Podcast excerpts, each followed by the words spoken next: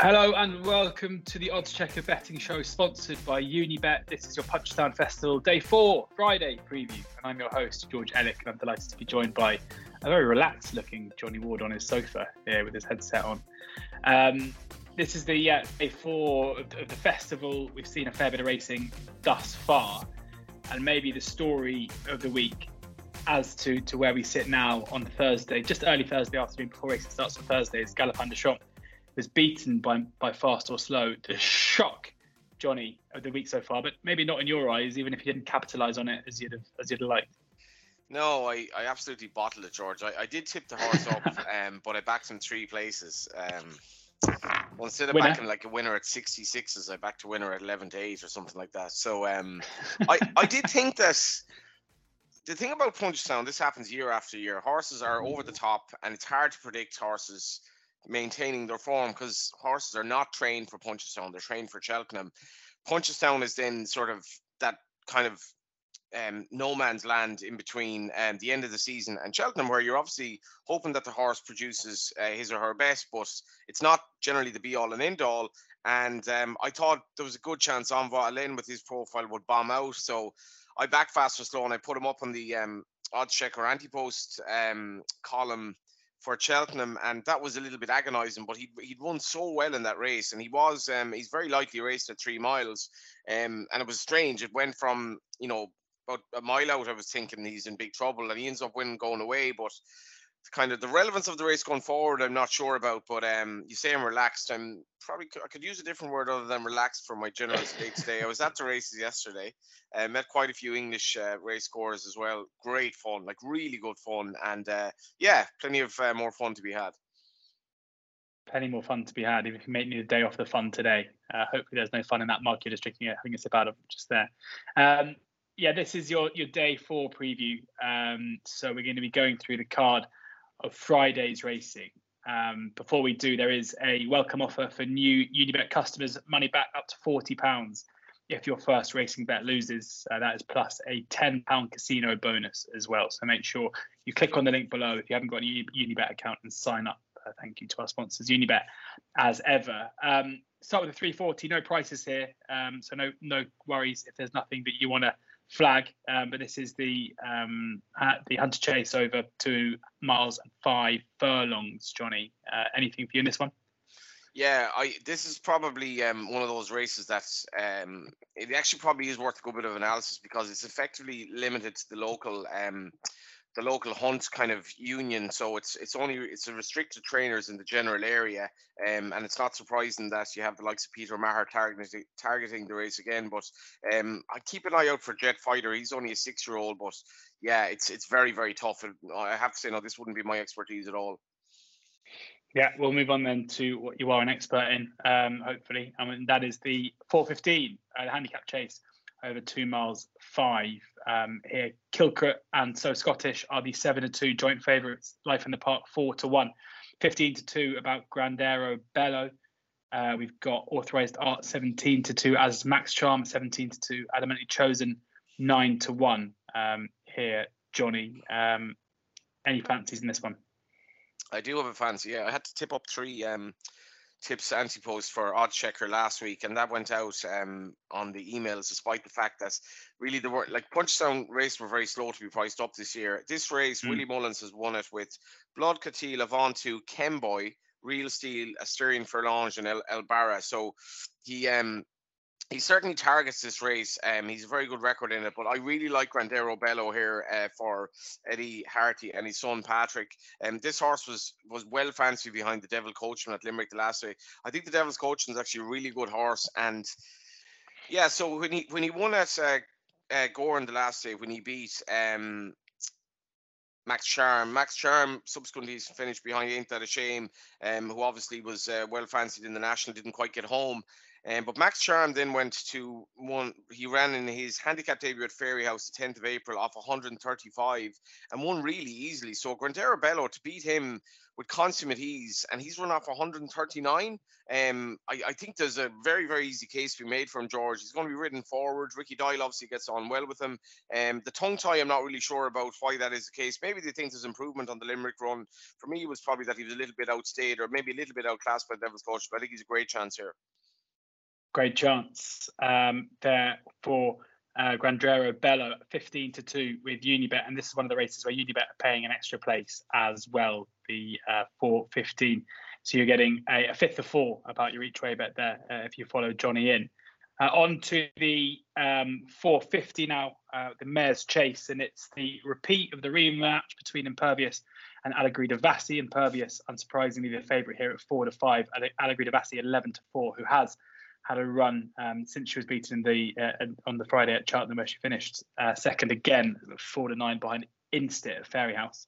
Um, Instit is five to one, uh, making up the uh, the top three in the market. Riviere D'Etel eight to one, Elimay twenty to one, Dulcita twenty to one, Echoes of Family two hundred to one. Fascinating little race this uh, seven runner affair, Johnny. Uh, Impervious, the the odds on favourite. Can you see anything beating her? I can't accept herself really, and that's the chance you're taking here. I suppose um, she was quite well beaten on her final start last season um, at Fairyhouse, but I suppose on the figures that was probably up with her better hurdling form anyway, and she's just taken defences so well. I was at Cork on her second chase start when she beat Dino Blue. I think Dino Blue went about one to ten after jumping the second last, and that's important because Impervious has a deceptive way of running where she has this really remarkable finishing kick. And you remember George Andy Holding was telling us how much he fancied her at Cheltenham. Um, yeah. One of his bets of the week, really, and we're in a WhatsApp group with them, and like that was probably one of those. It was probably one of those bets that people um, would have gotten involved in on the Friday when they might have been kind of um, stuck for a winner, and she just delivered in such um, such style. Describe my Cheltenham week, Johnny. yeah, well, this yeah, this is it. It seems a long time ago now, but um, she she she absolutely yeah, yeah, and um, yeah, we still have three days of Punchestown left. But um, she she she destroyed Allegorie De Vassy, and like I I fancied Allegorie De Vassy over her. I thought that um you know she was pretty faultless in terms of her own form so far, and the, the finishing kick she had up the hill. Um, I do wonder does she even take that much out for herself the way she races, and she's ultimately one of the most efficient jumpers of a fence I've seen, particularly as a mare. The day in Cork, it was really, really um, it was a joy to behold how quick she is at her fences and the ground that she doesn't give away. And you know, Colm Murphy's probably not done a lot with her since um, Cheltenham, but there's, I, I, mean, watching that race, there's no way for me that um, you can fancy Allegorie De Vassy at all to reverse that form. If she produces her form, for me, she wins. And as such, to me, you're back in 10 to 11 that she gets rounds and runs runs her race. So I'd make her a 4 to 7 shot or something like that. Yeah, 45 impervious is with Unibet, um, hard to see past her uh, following up that Cheltenham victory with one there. Um, in the uh, 525 now, it is the champion hurdle where State Man is the two-on favourite. This, uh, I think, the State Man Impervious double is going to be a popular one on the course. You'd have thought. Uh, Vauban is five to two, second favourite. Sharjah 15 to two. Pied Piper 11 to one. Zanahiyr 12 to one. Colonel Mustard 40 to one. And just a few horses here, um, Johnny, that are quite relieved not to see the, the, the black and white of Michael Buckley lining up for once. Well, this is it, and I, I, guess your concern for if you want to back Man is what affects the nine length bashing that he got at Cheltenham um, will have on him. It had an effect on me because um, I met a the guy who shall remain nameless that I had a, a distance bet uh, with about um, Constitution Hill's performance because I was big enough state man how good a horse he was, and it just shows that Constitution Hill could probably beat him about 15 lengths. Um, but if he is over that, and I've no reason to suspect that he won't win his race because he's really consistent, I actually don't think one to two is the worst price in the world. Um, because he's really consistent. He runs his race, and what's going to beat him? Like he essentially holds all of these. The one horse I think is quite interesting in the without market anyway is Pied Piper, who probably should have won at Cheltenham. Um, he travels really well in his races. I know he was held by State Man uh, at the Dublin Racing Festival, but he's only a five year old. He's improving, and I'd certainly give him a chance uh, of coming second. But you know, the way I know Willie's had a couple of horses who've either you know disappointed or kind of disappointed, but managed to win in the shape of Honor Jameen, who I thought wasn't at his best. And then you obviously had Galopin Des Champs. Like for me, his horses are generally holding their form, and if State Man runs his race, he should win. Yeah, two on um, about uh, State Man there, but Pied Piper eleven to one. Uh, no, without market currently on Unibet, but keep your eyes peeled. Uh, eleven to one, a quarter of the two uh, in the six runner race if you're that way inclined. Um, onto the six o'clock now, which is the Champion Novice Hurdle, um, just over two miles and three furlongs, where Impaire Et Passe. I said it would be a popular treble. It's probably, probably a popular double. It's probably going to be a popular treble. This one, uh, Impaire Et Passe is 130 on ahead of Champ Kiely at nine to two. High definition nine to one. Amir Kabir twenty eight to one. Uh, in the way of thinking, uh, twenty five to one, and the company sergeant is sixty six to one. Again, six runners here, Johnny. Not much fun for each way punters. Uh, can you find an angle? Um, I, I, mean, if you look at Gaelic Warrior, I laid Gaelic Warrior uh, at Punchestown thinking that he mightn't get the trip. It was a terrible call because he obviously improved for three miles. But if you look at mm. the performance of him yesterday, you're like, how good is Impaire Et Passe? Because yeah. um, like it was a baffling drift at Cheltenham. To be fair, George didn't even go off favourite in the end, despite the fact that um, you know he'd been really well touted in the preview night circuit and all that. And often it's actually not a bad when you get good word for a Willie Novice at a preview night. It's actually fairly reliable. And this horse, um, I don't know, he was sensational. How good could this horse be? And what are they going to do with him next season? Um, so obviously he's he's likely to win here. There's a couple a couple of horses that are interesting in the sense of going right-handed. Champ Kiely, um, who's obviously held by him at Cheltenham, he did hang right on that occasion, and he might run a bit better. But high definition is interesting as well because um, the way he won his maiden at Leopardstown, for me, he does want a trip. I think he might even end up staying like three miles. This horse, he's cheek pieces on the first time. I know he was well beaten at Cheltenham, but it wasn't that bad a performance in some respects. And I definitely think going right-handed is going to suit him as well. Um, so he's he's quite interesting as well. But ultimately, it's it's all about the favourite, and I'm really fascinated if he goes novice chasing next season there, where he's going to end up. Do you think? Because I, I know we spoke about this after Cheltenham, and there was the the thinking was that they would probably do whatever Nicky Henderson and Michael Buckley decided not to do with um, with Constitution Hill. Do you think after the kind of I don't want to say the word workman-like, but after when we saw Constitution Hill last summer entry, not that sparkling fashion over two and a half.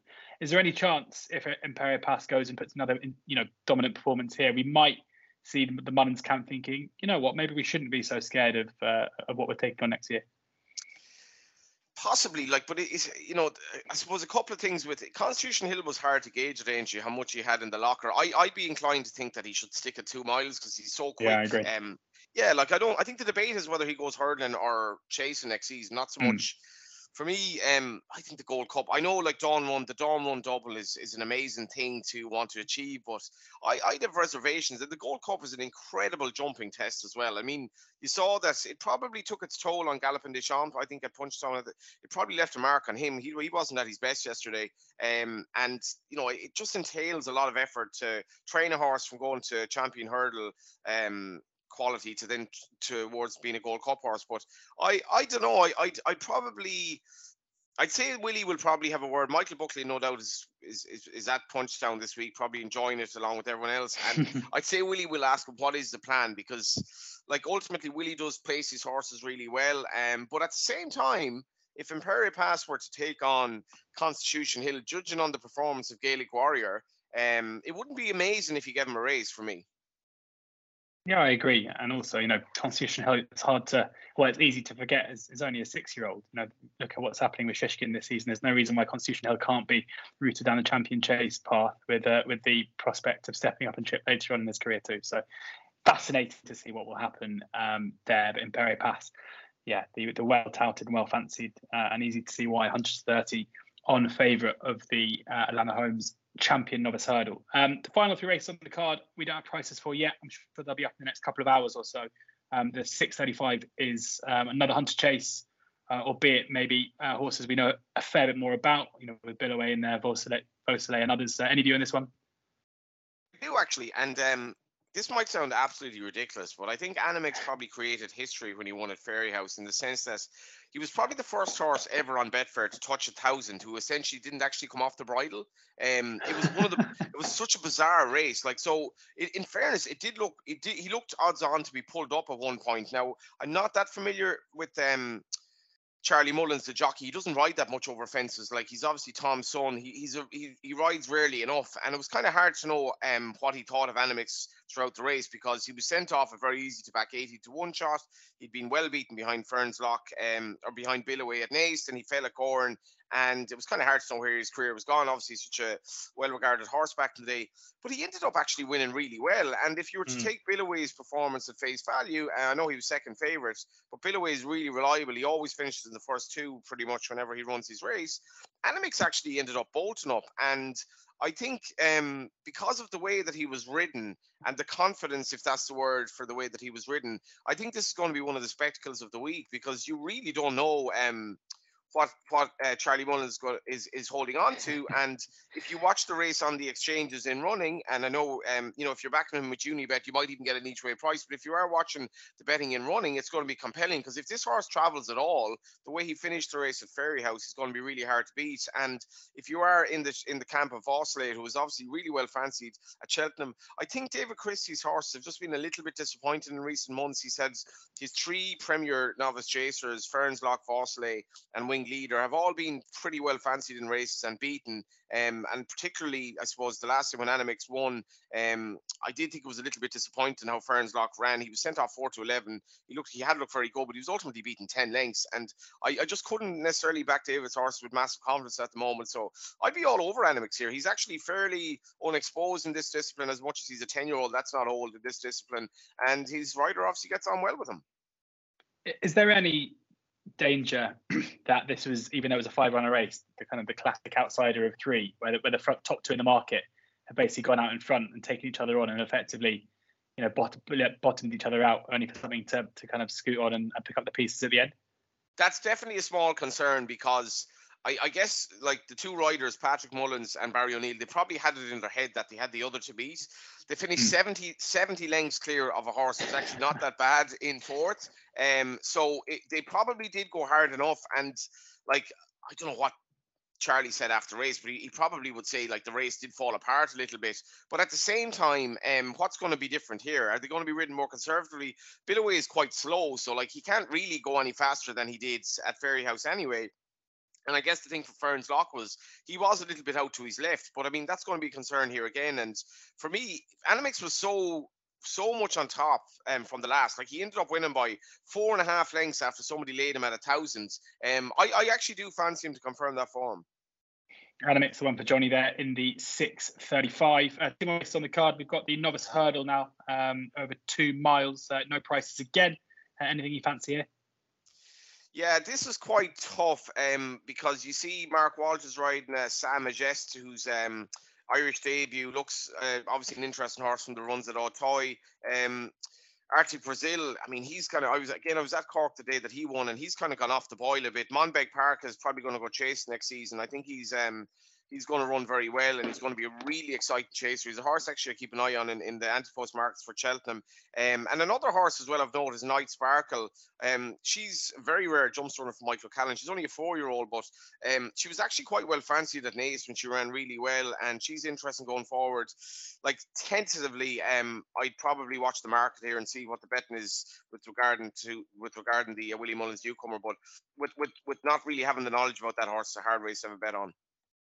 Indeed, uh, and we got the uh, bumper in the last over two miles and two furlongs, um, a big old field, and a horse that uh, I assume will top the market in Lecky Watson, um, who for, for Willie Mullins, who came out very uh, impressively on Andy Holding's speed figures, which he sent you and I on that WhatsApp um, the morning of the champion bumper, and ran a massive race at 80 to one. Met traffic and running, ran on again to finish fourth, that you'd think would be well touted despite there being 21 runners here.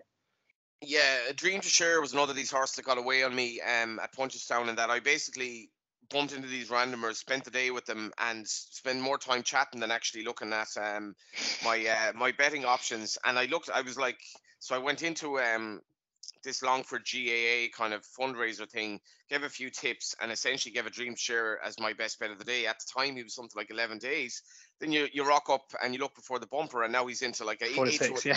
yeah, so it's like, and then I, I was like, am I going to back him now at this price? But in fairness, he's a very, very good horse. And as you mentioned, Andy really liked Lecky Watson's performance at Cheltenham. Um, it's worth watching that race back because he was mad eye catching. And I know he's kind of been costly to follow. He was sent off 134 to 7 and 5 to 2 and beaten in his three previous starts. But he, he looks like he's a horse that actually is improving. Um, I would give a mention to Walkaway Harry. Met one of his. Um, one of the syndicate actually yesterday, and they're quite hopeful about his horse. Charles Byrnes um, will have a couple of good runners later on in the week, and uh, I think he's interested as well. But it's going to take a hell of a performance to beat uh, the favourite. One other to mention is Quantum Storm. Um, he was behind Ballyburn um, when they clashed at Punchestown, and uh, Ballyburn is obviously um, a horse that is uh, quite well regarded. And by the time you listen to this, Ballyburn will have bidded would have possibly justified odds on favoritism in the last on the uh, Thursday. So keep an eye out for that form. But he's very promising into the bargain. Interesting stuff. That brings our day four preview uh, to a close. Uh, thank you very much to Johnny. Uh, we're going to be recording our day five, our Saturday preview straight after this. So do subscribe to the Odds Checker YouTube channel uh, or the podcast where you can find all the Odds Checker betting shows there. Thank you very much to our sponsors, Unibet. I should have mentioned as well that not only do we have the extra places in the 415 and the 745, but Unibet will also be boosting the price of the favourites in the 525, the 6 o'clock, and the 635 from uh, 4 o'clock on Friday. Um, so that means for you favourite backers, you're going to have State Man. I mean, unless something drastic happens, it'll be State Man and Impair and Impaire Et Passe will both be boosted uh, on the day of racing. Um, so do check that out. Uh, and of course, the welcome offer as well. Um, so if you click on the link below, if you haven't got an account, money back up to £40 if your first racing bet loses, plus a £10 casino bonus. Uh, cheers, Johnny. We'll be back uh, for day five shortly. Uh, hopefully, a couple of winners in there. Please do ensure that you're gambling responsibly.